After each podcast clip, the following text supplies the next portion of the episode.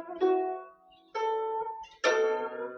三字经》原文：辽与金，皆称帝；元灭金，绝宋氏。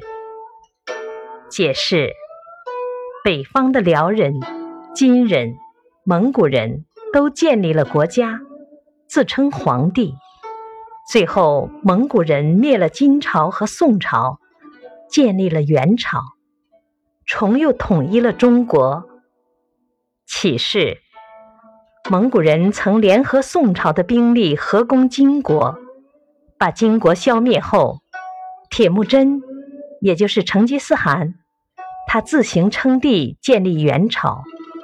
直到他的孙子忽必烈时，便起兵把宋灭掉，宋朝就此结束。